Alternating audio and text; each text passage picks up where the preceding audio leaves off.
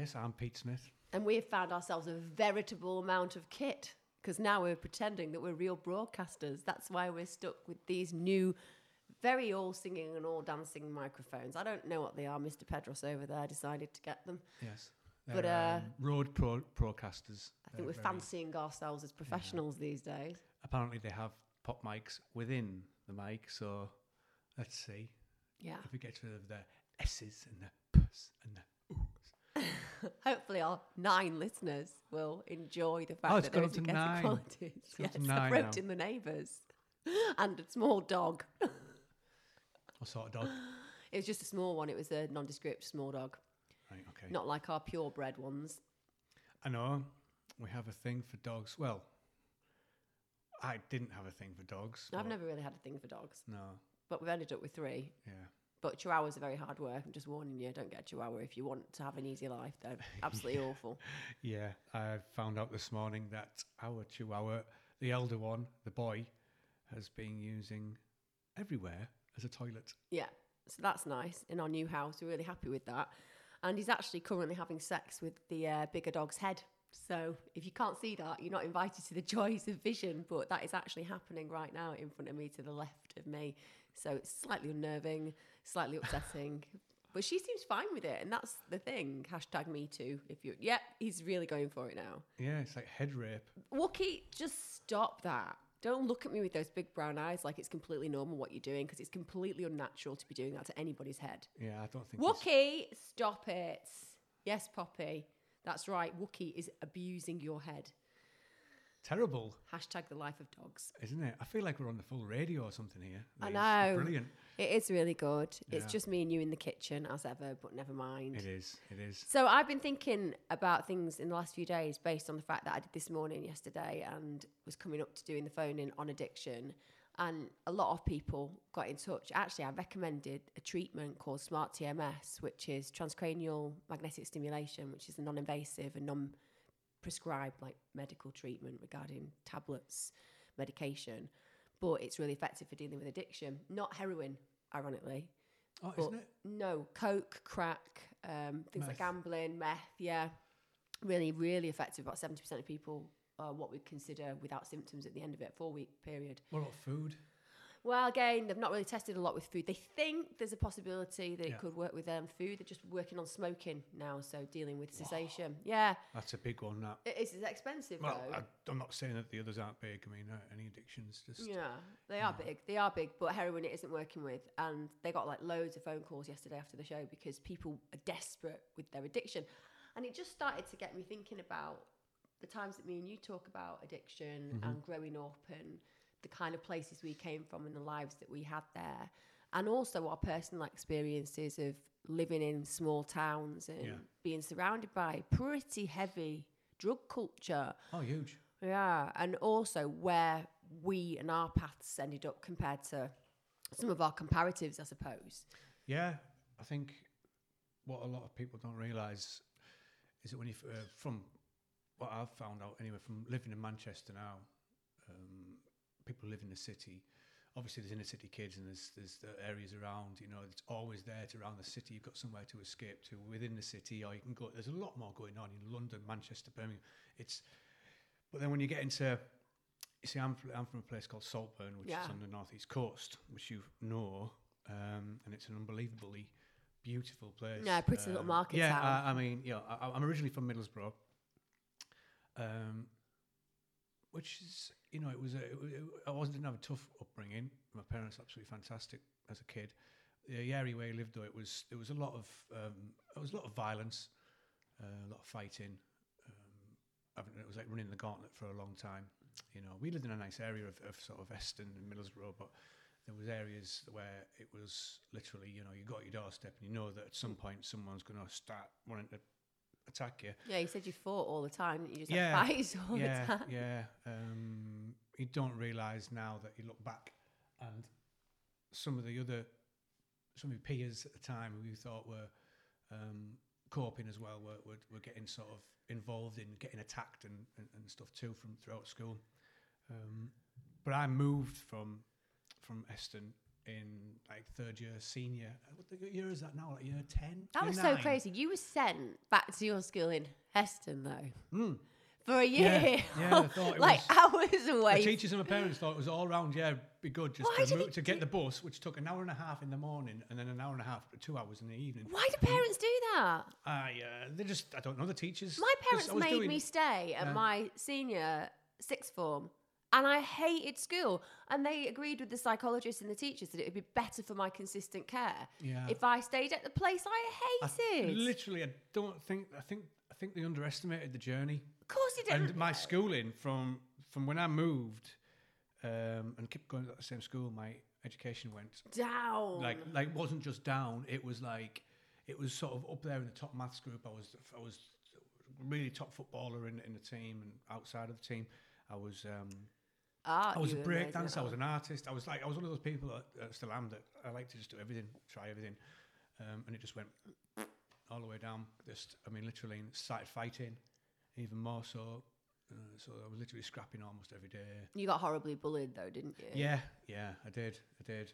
Uh, fair, it's, it's fair to say, um, I don't think those bullies are really doing anything anymore. So, No. you know, so it goes to show that you know, most time, most of the time, bullies don't really end up anywhere. But you weren't like somebody who was bullied and took it. You fought back constantly. Hmm. So I think that's a different kind of experience in the fact that even though you were really badly bullied on a physical level by groups of boys, because you fought back, you never necessarily interpreted it that much as bullying. You kind of took it more as scrapping, didn't you? Yeah, it was a lot of, it was a lot of scrapping.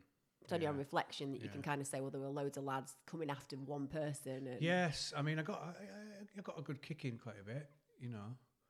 Um, And that's what led you to becoming so violent in your own life, wasn't it? It did, yeah. Uh, it also so when we moved to Saltburn, it was I can only describe it as oh, it was like it was like landing in a in a in a whole new world of what was me. Yeah. You know, there was because I was into sort of breakdancing, uh, uh, amongst other things, the, the sort of graffiti, Graffiti. element, the sort of the the subcultured hip hop. You know, not many people of my age around that time in the the Eston and Middlesbrough area were, just didn't. It wasn't on the radar. Yeah. And I moved to Saltburn, and it was like every kid there that I ended up getting involved in, and knowing, and becoming really good friends with for you know, and still am. We're into hip hop, and like just you know, they had connections to sort of London and Ireland, sort of some of the hip hop guys over there. And it was just they were all into graffiti, you know. They were out before I even moved there. They'd been out doing graffiti and stuff, you know. So it was, it was just nice you know, and, and getting a knock on the door from from people saying, "Do you want to come out Yeah. and chill?" You know, and I was only young, never really drank alcohol, never done anything, you know, and um, it that's when it started to become really interesting. I remember those days when people used to knock on. What's happened to that? My kids would never, you know, our kids would never leave this house and be like, there's a new kid on the block. Let's go knock on and call them out. Like, I'll I can remember that happening all the time. Like, you just go to the door, there'd be some random kids be like, coming to play out. You'd be like, yeah, I'll get my coat. and then you'd like be best mates for like three weeks and then you'd never see them again. I- I can remember meeting my, probably my home best friend because I had like a best mate when I was a kid called Colette, and she was just like the coolest kid. She was like my pre under 11 best mate. And I came from a small place like you did. She knocked on the door one day. I was seven years old and she asked me out to play, and that was it. She was just like my best mate for years. And then one day, as they did in the like 80s, they don't tell you that things are about to change. Suddenly, my parents said, Colette's not going to be living there. Her dad's been made redundant, and she was gone that was it. I never saw her again. Literally never saw her again. And it was like heartbreaking. And it took me quite a while to get back on my feet in that context. And then 13, I was on a bus. And back in the day, I was a little bit naughty and I was up to things that maybe I shouldn't have been doing. I was hand- heading off on my, on my own to Bury.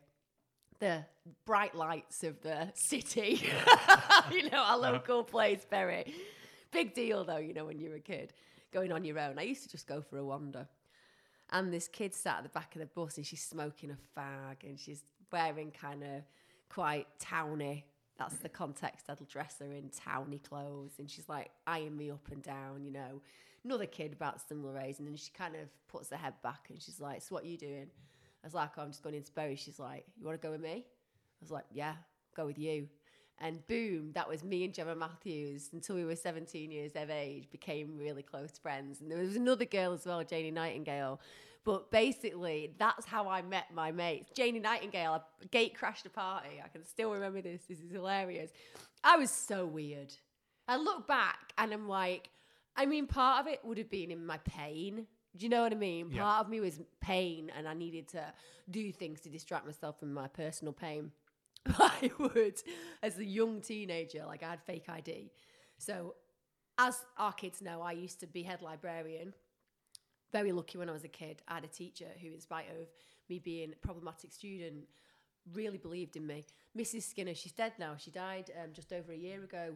She's one of the most incredible teachers. I think anybody who met her, if you were a kid like me, if you were a bit difficult, if you were a bit challenging, but you had a big mouth, she just saw that there was something in you. And actually, a young woman got in touch with me not so long ago on Facebook. She was asking me about Grammar. She said, I feel that you went there. And I was like, yeah. She was like, I went there. And we ended up having this conversation. And she'd had exactly the same experience with Mrs. Skinner. Mrs. Skinner had singled her out in all of her pain and just looked after her and made her mm-hmm. feel valuable. And when they say that there's a teacher who changed your life, no, Mrs. Skinner is that teacher. Mrs. Kerr secondary, but Mrs. Skinner made me feel like there was hope. And yeah, basically, I kind of would, would go and hang out in, in those days and try and gate crash parties because I would be head librarian and have made fake ID. Used to sell my fake ID for a quid at the interchange. They were very good. They were very well done. And I would go to parties. So I was in the pub one night, probably about 16 at the most, probably coming up for 16 at least. And I got my fake ID and I'm on my Newkie Brown Ale, which I hated, but everybody else seemed to drink it. And I Oh, didn't even did, have yeah. didn't even have friends there. You know, I was just going in on my own. So weird. Sitting around with this group of kids, and I hear this girl saying, "Oh, there's a party down in Bury." So off I go, I'm following them. I'm going to follow them. So I get on the bus, and I follow them. I literally follow a group of kids I don't know. I don't have anything to do with them to Bury. I follow them round the back of B and it turns out there's a party on at this guy called Mick Gibson. Never met him in my life, right? So I just hang back with these kids, and as they go in, I go in with them. And that's how I met Janie Nightingale, who became she's a pretty incredible woman, actually, Janie Nightingale. She's got such an interesting story. She'd be interesting to get on here. And she's there, drunk out of her mind, falling across the thing, kind of connect with her, hang out with some guys that then become my friends in the end. And the next day I meet her on the bus, and again, we became really good mates. How kids don't do that anymore. That's how you connect, isn't it? You It's, all, connect it's just that the, way. it's a social media. It's the immediacy of the technology that we have now, isn't it? It's, yeah. you know, yeah, uh, maybe that's it. Maybe they just know yeah. everyone. I remember getting, you know, I've uh, explained to you before, organising to go to the cinema, travelling for ages, getting there, waiting for like two hours for no one to turn up, like to meet me to go and go into the cinema. And I didn't know, so then I just trundled off home, you know, tail between my legs, and then yeah, give them a call from home because that's the only time you got a phone if you're allowed to use it because it costs loads of money. But nowadays it's just you just text or Facebook. Sorry. You're joking, are you all right? Ah, now I've got this really bad cold, haven't I? Just to add to that, the story doesn't end there. The story is that you rang him up, threatened him, and then when you saw him the next time, you punched him in the face. yes, yes. Don't yeah. stand me up, bitches. Yeah, absolutely. Yeah, I had a few, yeah, a few situations like that. Peers was so important, though.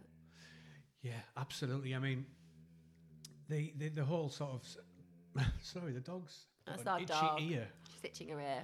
Um, so you know, moving to Saltburn for me, it was because Saltburn's sort of the end of the tr- end of the railway line. You call know. it the vortex.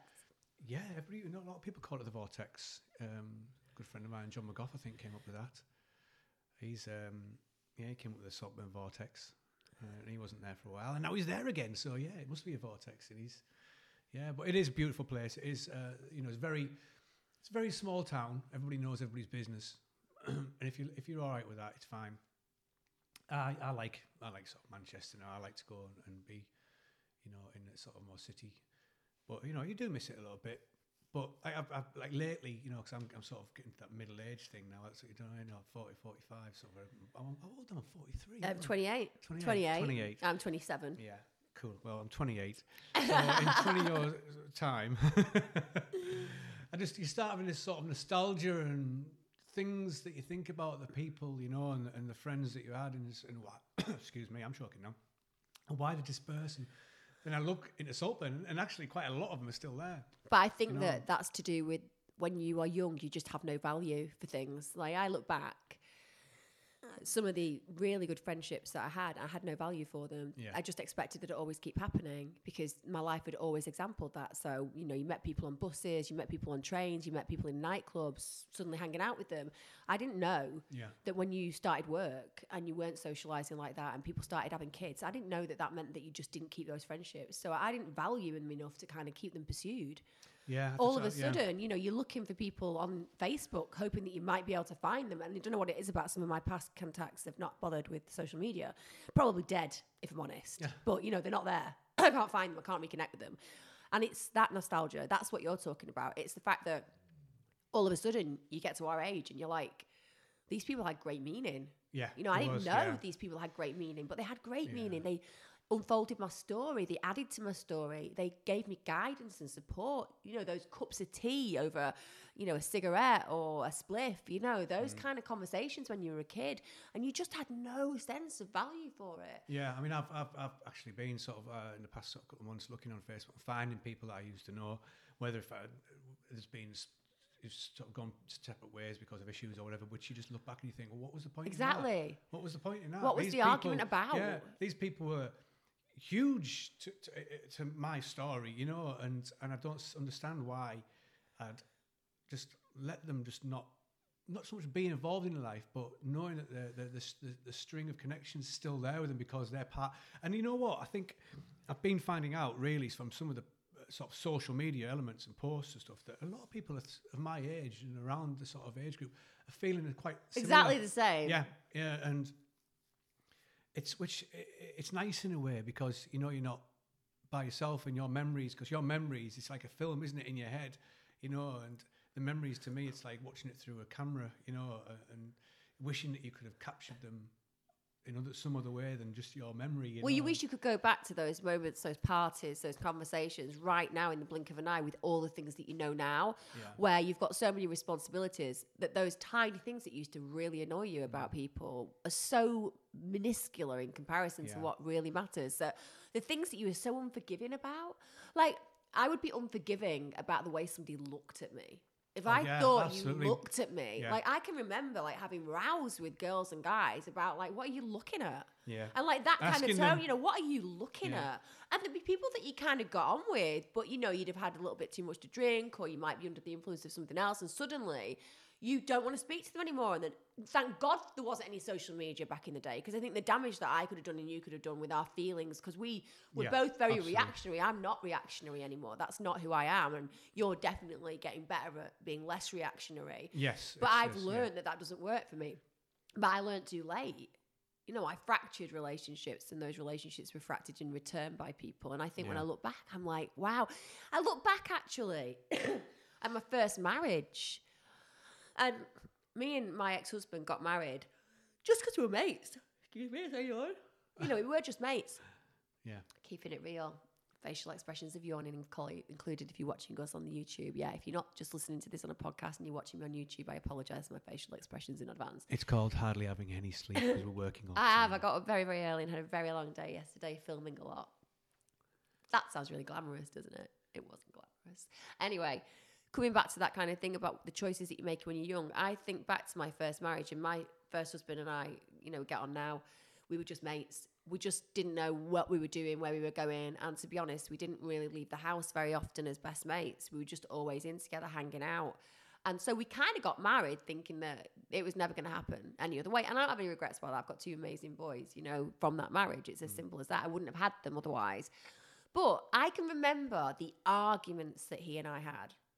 They would like be so off the chart when we were younger, things that had really no meaning, tiny little things that you'd be peed off about. You would blow into these ridiculous arguments, you know? Hmm. And it would get to an escalation point, you know, we'd have three or four days where we wouldn't even speak to each other. It was ridiculous. Yeah. Everything seemed to have so much more meaning when I was younger. Yeah, it's And crazy. I remember people in jobs saying to me, one day you'll realize that you're being idealistic. And I used to look at them and think, you are such a wanker. You mm. don't have any reason to patronize me in that way. I know what my ideals are. And now I hear it differently. I think what they were saying is the things that you have such ultimate meaning over when you're young will dissipate and become more normalized. You know, you won't feel as aggressive Yeah. about holding on to some of those feelings. And I don't. I definitely don't. I'm so much more kind of moderate and I suppose boring as well. You know, I'm quite like boring and I get excited about the idea of doing up a bathroom. You know, I can spend nights in bed thinking, oh, I'm going to paint my hall and I'm really excited about it. And it's ridiculous. I you know, get it's excited. ridiculous. I just get excited over, you know. I know We're like, we've got a big garden, we're going to grow veg. It's going to be the good life. We're probably never going to have to shop at a greengrocer's again. Life is like a butterfly. Got a cold there, love. oh, God, don't. Yeah, I mean, it's just, um, yeah, I get excited over anything. You you know, I always have done, really. I think quite an excitable character. I'm like a puppy. Yeah, you are like a puppy. the thing is, as well, though, it's part of like holding on to things that matter as well. Because, like, the thing about being like older is that you don't want to internalize everything. So it's all about you and your kids and your family. You know, there are such bigger mm. issues that we want to be present in, but you're kind of constantly battling against the ordinariness of life. You know, the Yeah. kind of getting on with the everyday things. And like, there's a part of me that kind of goes, oh, one day when I retire, I'm going to be able to do A, B, C. And you don't want to live in that future focused perception. You don't want to do that. Because in my head, I'm still going to go and live in a New York apartment and Yeah. like live a friend's life. That's what I'm going to do. Because in your head, you've still got those ideas, like we were talking about with the rock star situation. You still have those feelings, don't you? That's something that you can just hold on to. But when I look back now, definitely the nostalgia is all around those connections that were very much around recreational drug use and hanging out with each other. And the difference between, I think, my experiences and your experiences is when I was a kid, heroin really didn't play a part in the culture that I hung out in. It just Yeah. didn't, you know? Well, yeah, I mean, in Saltburn, it didn't for a while. It was, you know, a good few years of recreational drug use. I mean, you know, I'd, I'd never really drank or, or, or done anything really, and, and you know, the first experience I had of that was, you know, I had, I had um, a huge handful of magic mushrooms, you know. Good old psilocybin. yeah, and that was when I was 16, maybe something like that. And it, then it was just, yeah, it became part of everyday life for me. Recreational drugs, really. I went I went to art college, so that was you know, and a lot of my friends went to art college as well. So it was s- still the same crew. We were Yeah. into hip hop, and you know, we were, you know, we were like a gang really, you know, without the sort of like criminal ties where you go out doing stuff like that. It was just more of this just huge crew. I think you'll find recreational drugs in the 80s were extremely Yeah, illegal, well, yeah, Mr. Smith. yeah. Well, it was more of a squad, really, you know, and we'd like, free. Yeah, it was like a. this aer- I mean, there's there's a, there's there's a few of us, and then the Saltburn Aerosol Squad, you know, and that was yeah. We were really like, we were- opening the ad Yeah. uniforms and everything. we were, we were literally, it was like we were live, living in, in sort of, you know, America, you know, and it was like we were, but it was just, it was really, we were all into the, the real sort of gritty hip hop, you know, from, you know, Gang Starr through to, you know, even like Onyx, watching out new MTV raps, you know, we, we all thought we were these hip hop dudes, you know, and we- nah, we were really, but we just weren't from the ghetto in, you know. And these these lads, these girls and lads, and they were just brilliant, brilliant kids. You know, we were all just, and you know, there was there was in in circular, circular scrapping and arguing and stuff all the time. Like you get that, but generally everybody. It must have been a big wide circle of, of you know up over over two hundred people really you know who knew each other who had varied parties and you know it was it's quite insular in Saltburn you know and everybody likes to I mean for the size of the place there's something like twenty odd pubs you know yeah. uh, and all the live music, really decent. But there's there's so many cultures there. I mean, gr- growing up there, you had like sort of you'd have rastas, you know, you'd have um, you know Punks. of huh? You'd have punks, wouldn't you? yeah, Had punks, ra- or punks. Yeah, I mean, I used to learn Goths, sort of goths. Oh yeah, I mean the that. goths, punks, rastas, all the hippies. You know, the They're real still sort of- there. yeah, all the arty types. It started with a twig. It started with a twig. Private joke, Yeah. but it has meaning.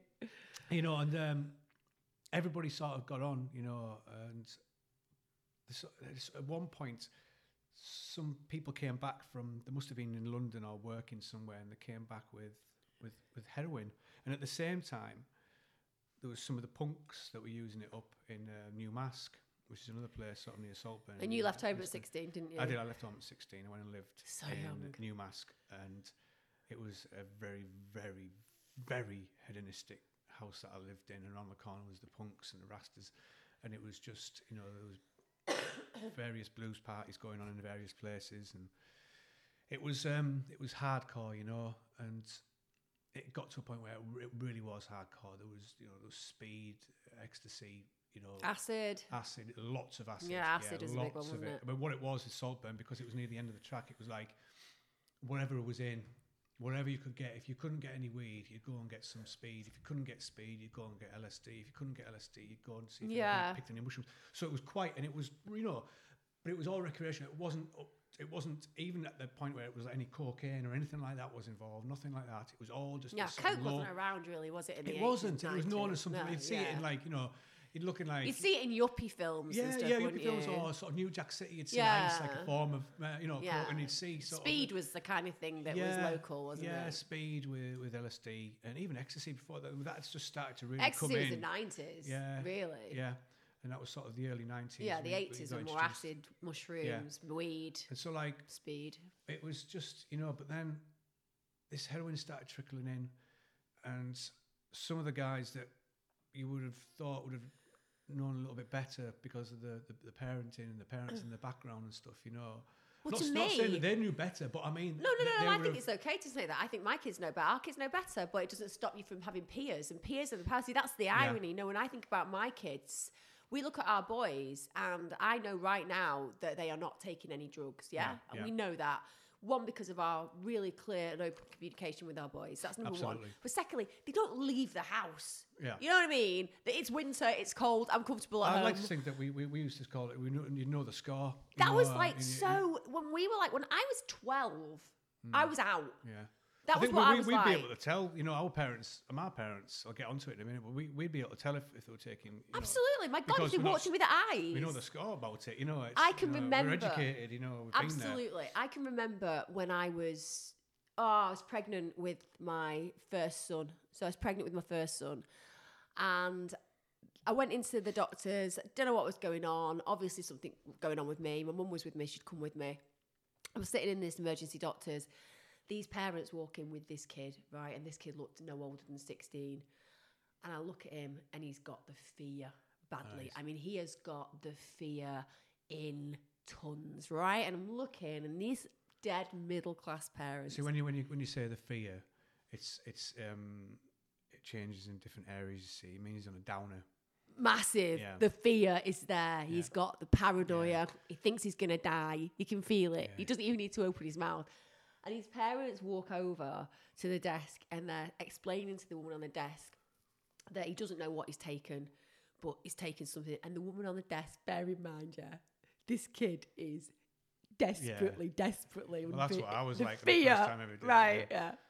And um, the woman goes, "You need to take him to hospital." Oh. And I literally said to my mum, Yeah, well, that's the best thing to do, isn't it? I said, "Mum." best thing to say, in fact. I said, I'm just going to get up now, mum. Yeah. So I waddle over and I just go to the lad and I get the lad and put my hand on his shoulder and I look at his parents and I go, He's having a bad time. He's probably dropped a pill. I said, He's going to be absolutely fine. I said, You know what you need to do, sweetheart? I said, You need to stop worrying about this feeling because it's going to end. I said, But mum and dad, I said, You're going to take him home now. I said, On the way, you're going to go to Tesco. You're going to get some pure orange Pure orange juice. juice and vitamin C. said get as much vitamin C in him. I said then you're going to go home, put him in a dark room with a bit of subdued lighting, put some trance tunes on, and just be with him, stroking his head, telling him Yeah. it's all right. I said, and I tell you what, it's going to be absolutely fine. And the kid grabbed me and went, "Thank you, thank you," and I went, "Just get him home now." And the parents were like, "Thank you," and I was like, I was just, I saw and felt it for him. Well, it's just Saw like, you know, the woman was saying behind the, the desk saying, she might as well just said to him, you know, You're going to yeah, die. yeah, you know what you need to do, son? You need to go home and cut one of your own arms off. You know what I mean? Yeah. You're going to go to hospital. They're going to arrest you. They're gonna You're going you. to go to prison. They're going to chop the back of your head off and scoop your brains out, and you're going to be locked up for the rest of your life. Now, now that's what you're going to hear. That's what she was going to hear. Yeah, yeah, You're gonna have a criminal yeah. record. You're going to die. Everything's going to eat you. Oh, you know, it's just. I had a friend who took, um, let's say, a substantial amount of mushrooms one day and was found somewhere and ended up in hospital. And when he woke Mm. up a couple of days later, in and out of consciousness, he thought he died. Mm. And then when he finally realised he was in the hospital, he read the actual thing on him and it basically said he was a drug abuser. Oh, dear. And it was just, Well, he that's- said he felt like everybody this was just this- shaking his head and pointing Yeah. at him. Well, this is this is like goes back to the story of when living in, when I lived in Scotland, and there must have been fifty between fifty and hundred young people out on on the night Yeah. that I ever that I first ever did magic mushrooms, and literally over half of them had done them. You know, and literally, you know, and it was this big batch of them that were so strong as well. You know, so for not even drinking or anything, having anything mind altered. I mean, I thought I died. People were in the woods, half naked, eating trees. You know, it was like I thought I was in some sort of haunting.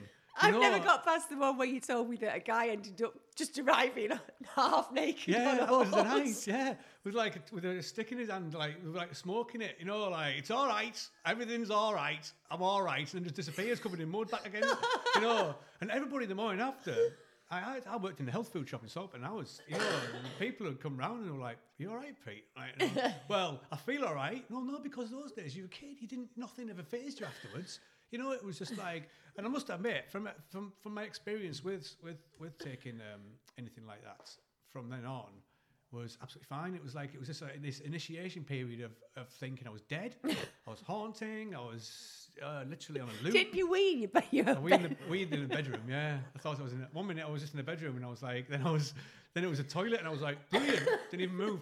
I had a friend who was staying with me, and he came, well, he, he went downstairs twice and came back up the stairs, and I heard like dum dum dum dum dum up the stairs, door open, picked me up, slapped me on the face, against the wall, saying, "You're all right, come on, get yourself together, get yourself together."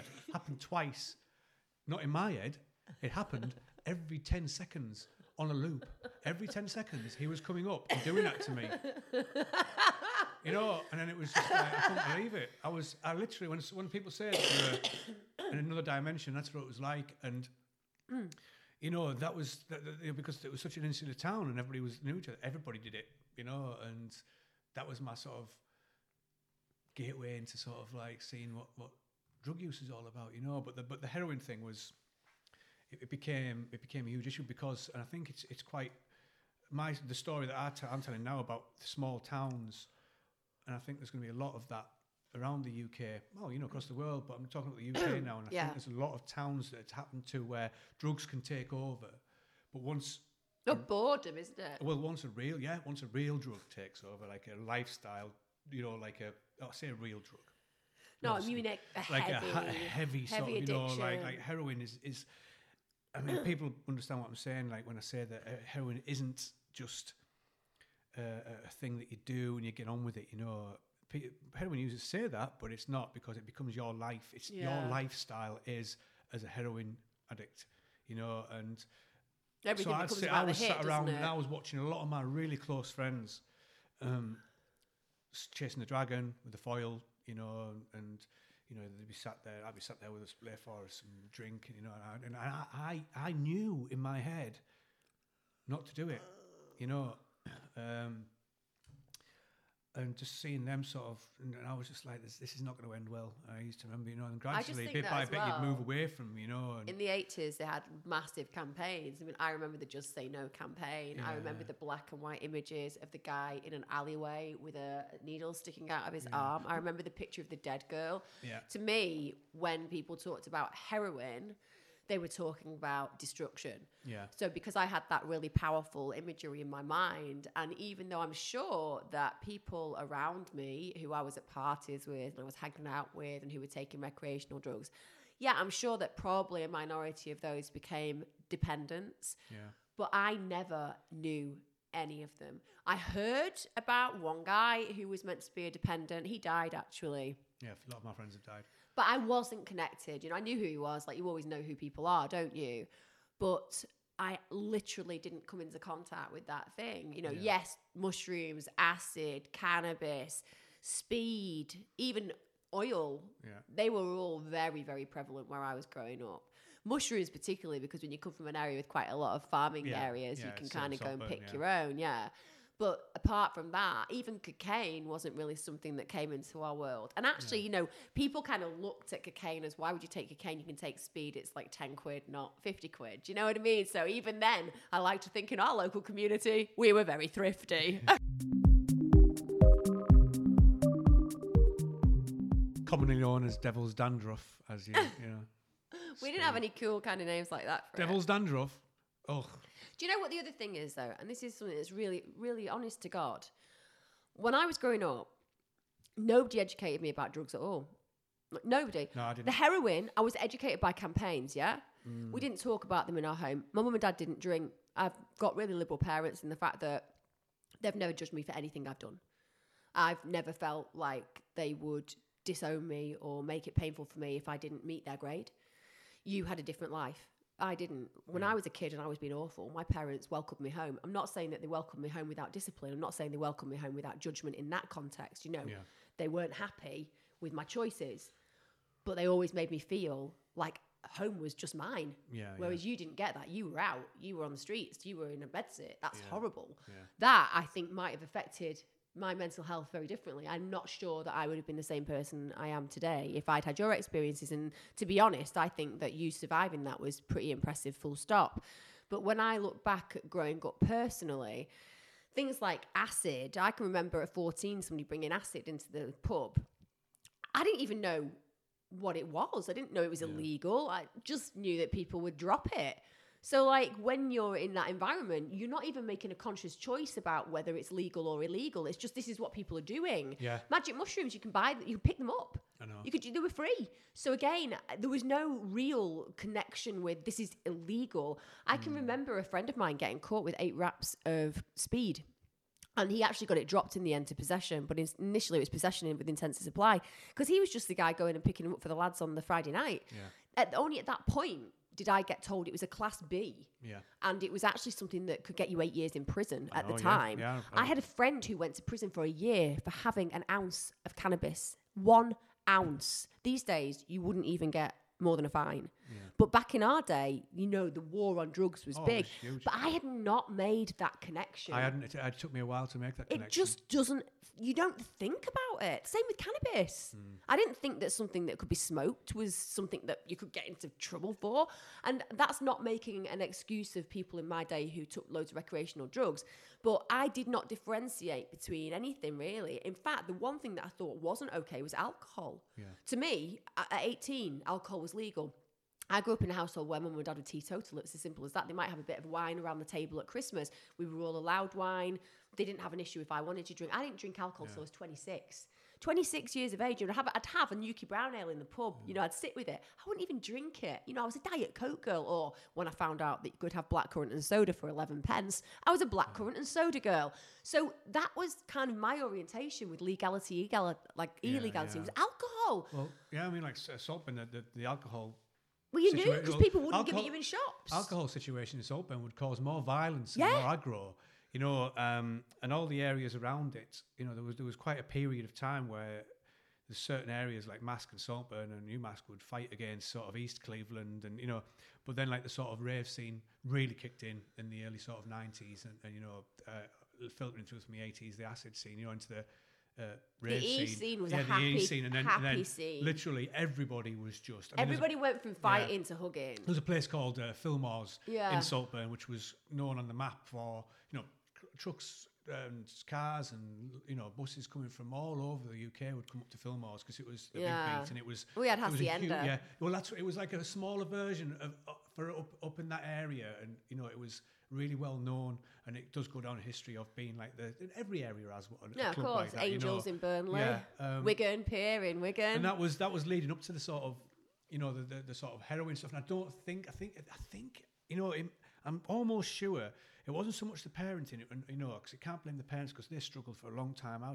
remember speaking to a lot of the parents we parents don't know. no it was just there was no educated on the because the buzz that they were getting from drugs and then heroin comes along and i say, i've never done heroin so No.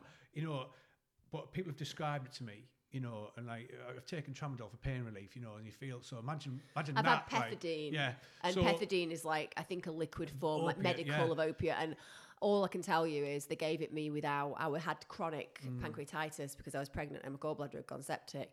So I had to have pethidine because otherwise, if I went to like a really bad phase, I could Yeah. Go into early labour.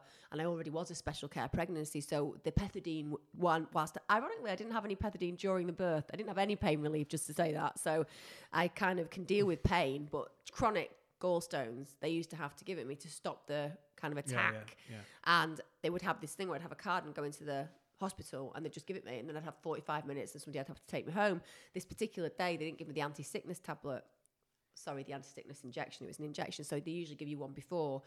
And because of that, when they gave me the pethidine, I was sick. Now I've heard of people saying the first time they take oh, heroin, it's a, but what I also know is it was the most pleasant feeling in the world throwing up. Yeah, that's what. Now, yeah. if something can make throwing up feel like a pretty orgasmic experience, and I was saying to my dad, that is the nicest feeling I I've ever remember had. sitting around and, and watching. Absolutely. I was spangled, spangled, and I was in what can only describe when they used to give me pethidine.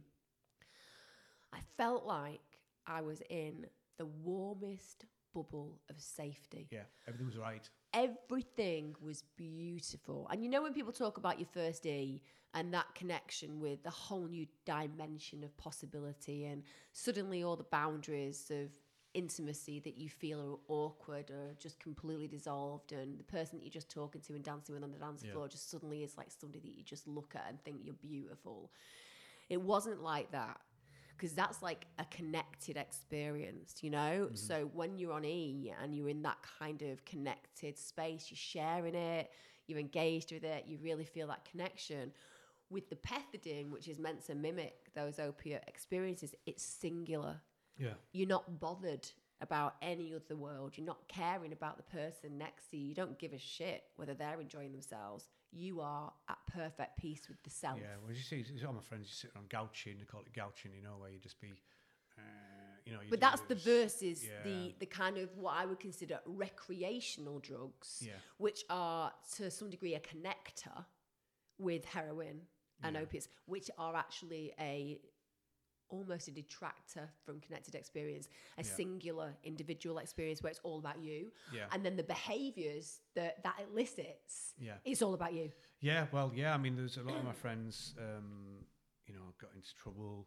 you know, Stealing, robbing, taking from the parents, families, yeah. You know, and you know, qu- quite a few have passed away. Yeah, you know. terrible. Um, So unnecessary. oh, I mean, you know, young men who, young men who just, you know, there was there was there was young men and women injecting into the, you know, into the thighs, balls, of the feet. You know, cause, because once it's finished, you know, with the, the, the sort of, God knows how long they did it for chasing the dragon, you know, and then up the limit, up it, up it, you know, they'd have the foil around with them and they'd fo- unfold it and it'd all be like lines on the foil, they'd already made it all, you know. Um, and I'd just be like, come on, Yeah. you know, and you have to gradually start you know, moving away from that. But the thing is, you well, can't- you people want you to do it as well. Like even with all the yeah, drugs, I did like, have, I had a lot of, uh, Yeah. uh, you know, these, and I don't blame them. Well, no, because the thing is, when you think you're doing something that's really great, Yeah. you want your friends to do well, it I'd let my you. friends in, you know, and I'd be doing whatever, and they'd be like getting it out. And in the end, the actors asked them to leave, and I said, "No, I can't. You know, I don't want to be associated with that." Because people started associating me with it. You see, because it became because it's, it's something so small. The heroin Sure. sort of epidemic up there became, you know, there's certain people. People knew who were doing it, and there'd be certain people lads who, who, who were really good at hiding it, you know, but you know they were doing it. Um, and I never did it, but I was getting associated with these people. Not these people because Oh, they're yeah, my friends, but the- the, the, the, those the people, heroin though, sort of yeah. use. And even my parents, you know, oh, they didn't, they weren't educated on drugs, so they thought, oh, he's hanging around these heroin addicts, he must be on it. And I, I used to say, I'm telling you now, you would know if I was on heroin because you wouldn't have any anything left in the house. Yeah.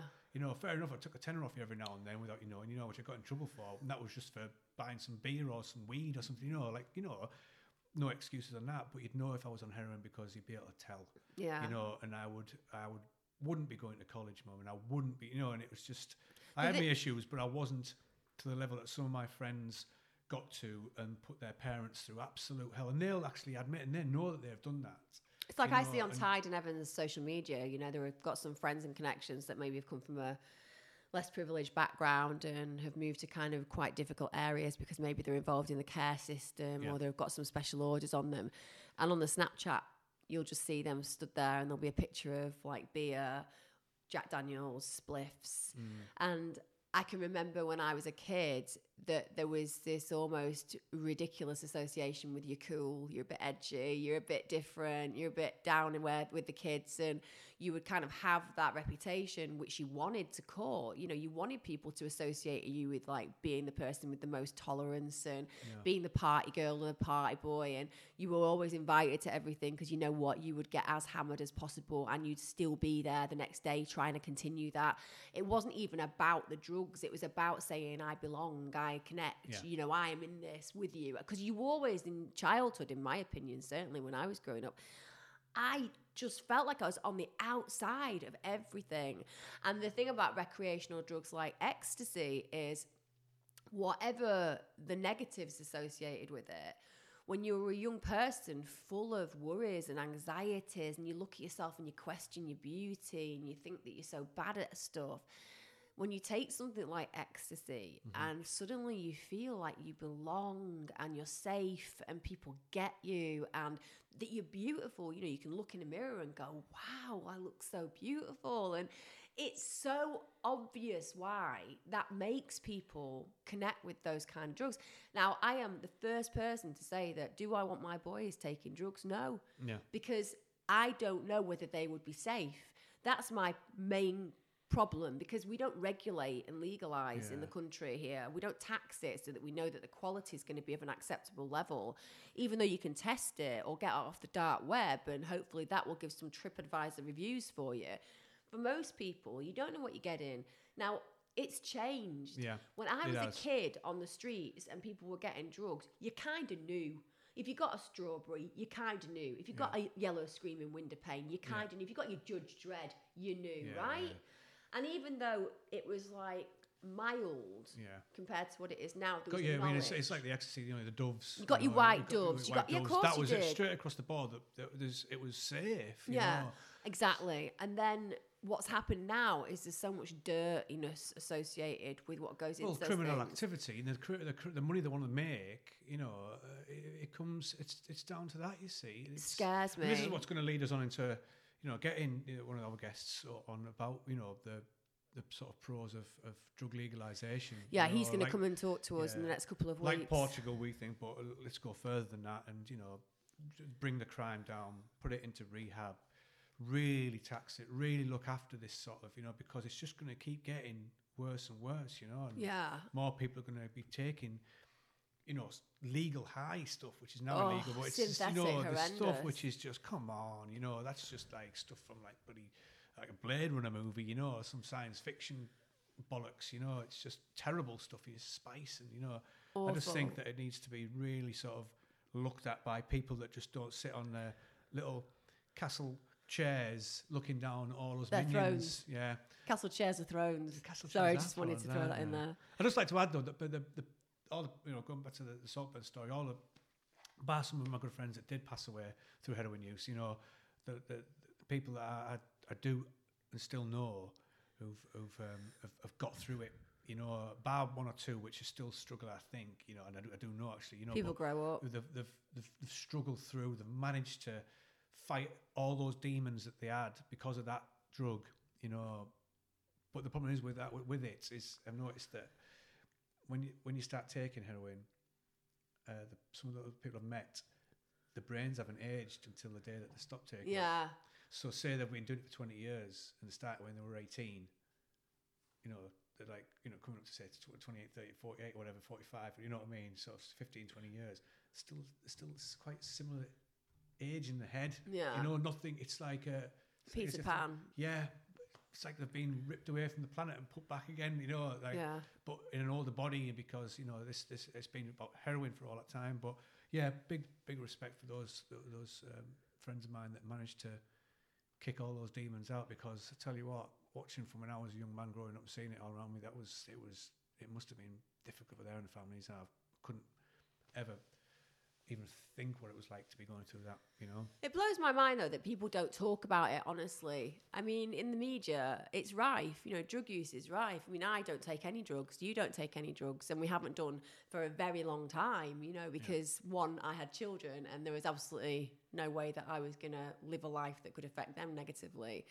But I also genuinely, when I look back, mm. think it was just that I didn't even think about. it. I didn't know anything about it. It's just what we did. Yeah. And nowadays, I think that we educate kids in such a different way. Like I talk to my boys about it all the time. I say, if you're ever, ever contemplating taking drugs, you need to talk to me about it. You need to have that conversation because I cannot control what they do outside of my home, but I can control what they know about what they do outside my home.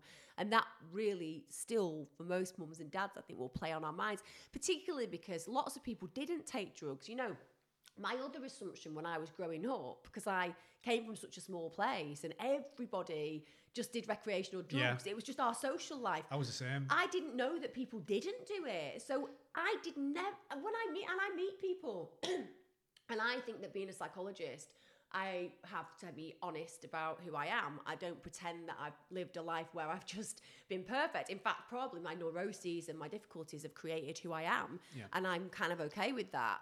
But I live a very clean life now. I'm vegetarian, have been for a very, very long time. Yeah. You know, I'm very connected with nature. I do these things that I feel make me healthier and happier than I was when I was younger. You know, I was, I'm so much more happy as an adult who's developed, who doesn't have that kind of influence in my life.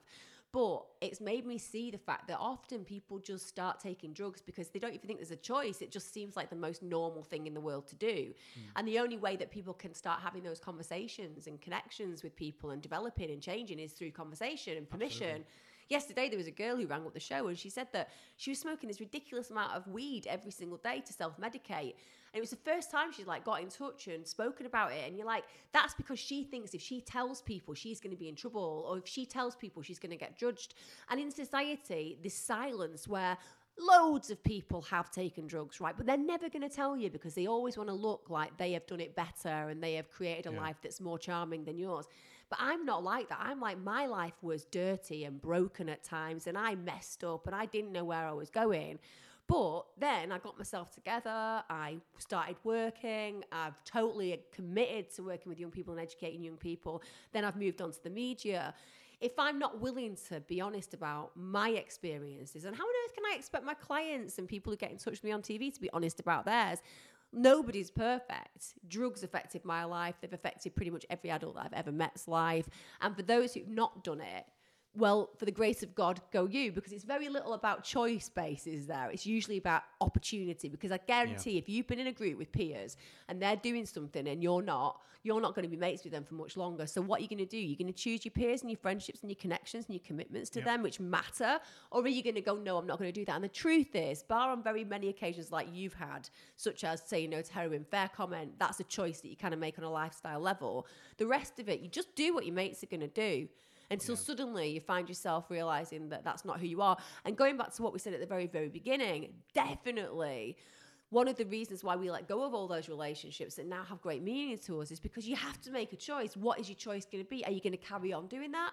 Are you going to carry on smoking weed till you're 25, 30? Are you going to carry on getting high every weekend because that's what your friends do? No, you're not because you can't live the life that we're living now without giving all those things up, Yeah, right? absolutely true. But you put some safe distance in between you.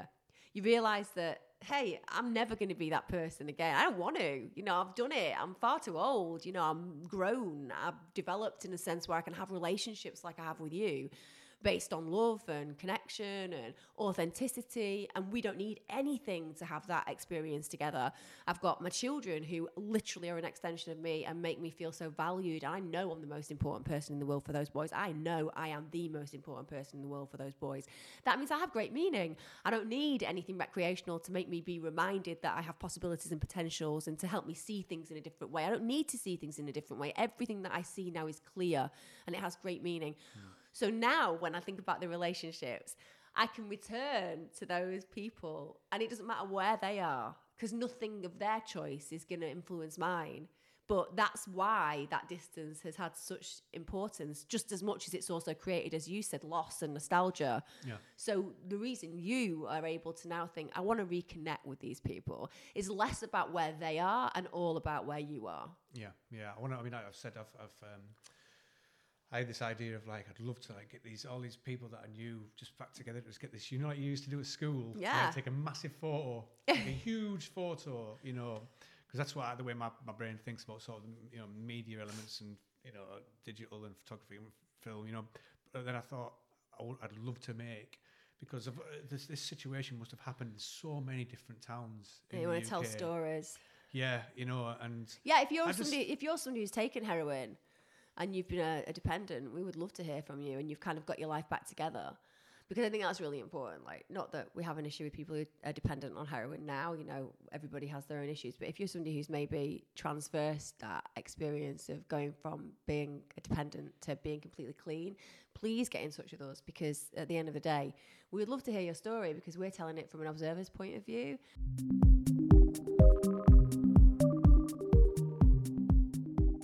Um, right. Okay. Well, I reckon that's the next one done, isn't it? I think so. Yeah. Because if we don't, we're just going to carry on going on and go on to a completely different subject. Yeah. Whereas today we've actually managed pretty much to stick to talking about impact of drugs, both Yeah. on self and on others, and also touching on a little bit about friendship and loss from when we were younger. Yes. And one of our listeners got in touch and actually said, please can you write a description of what the podcast is going to be on so that they don't just have to listen if they aren't necessarily interested to the content. It's a very good point. Please still throw things at us. And also, it's been really nice people getting in touch with us and saying, look, can you cover A, B, and C? We want you to carry on doing that because it really makes a difference to make sure that whatever we're talking about content wise is of interest to you. We hope you've enjoyed it today. It's quite strange for me because this is quite personal and it's not necessarily a platform that I ordinarily discuss my feelings on. Obviously, I did Under the Skin with Russ, Russell Brand and I was very honest about my hedonistic past, but it does feel a bit risky me doing it. But in the same context, I hope that that means that the conversations that you guys are having at home are going to be a little bit more open, authentic, and you're going to be a little bit more brave about who you are, whether you were perfect and peaches and cream or a little bit cracked and dirty like I was. Anyway, join us next week for Making Sense of It, and we may have a guest next time, which is slightly ex- exciting. Also, hopefully, I'll have been healed from this horrendous cold that I've got, which is why I sound like a 75 year old heavy smoking male. Don't forget to subscribe. Don't forget to subscribe, and you can also follow me on my channels, Emma Kenny TV.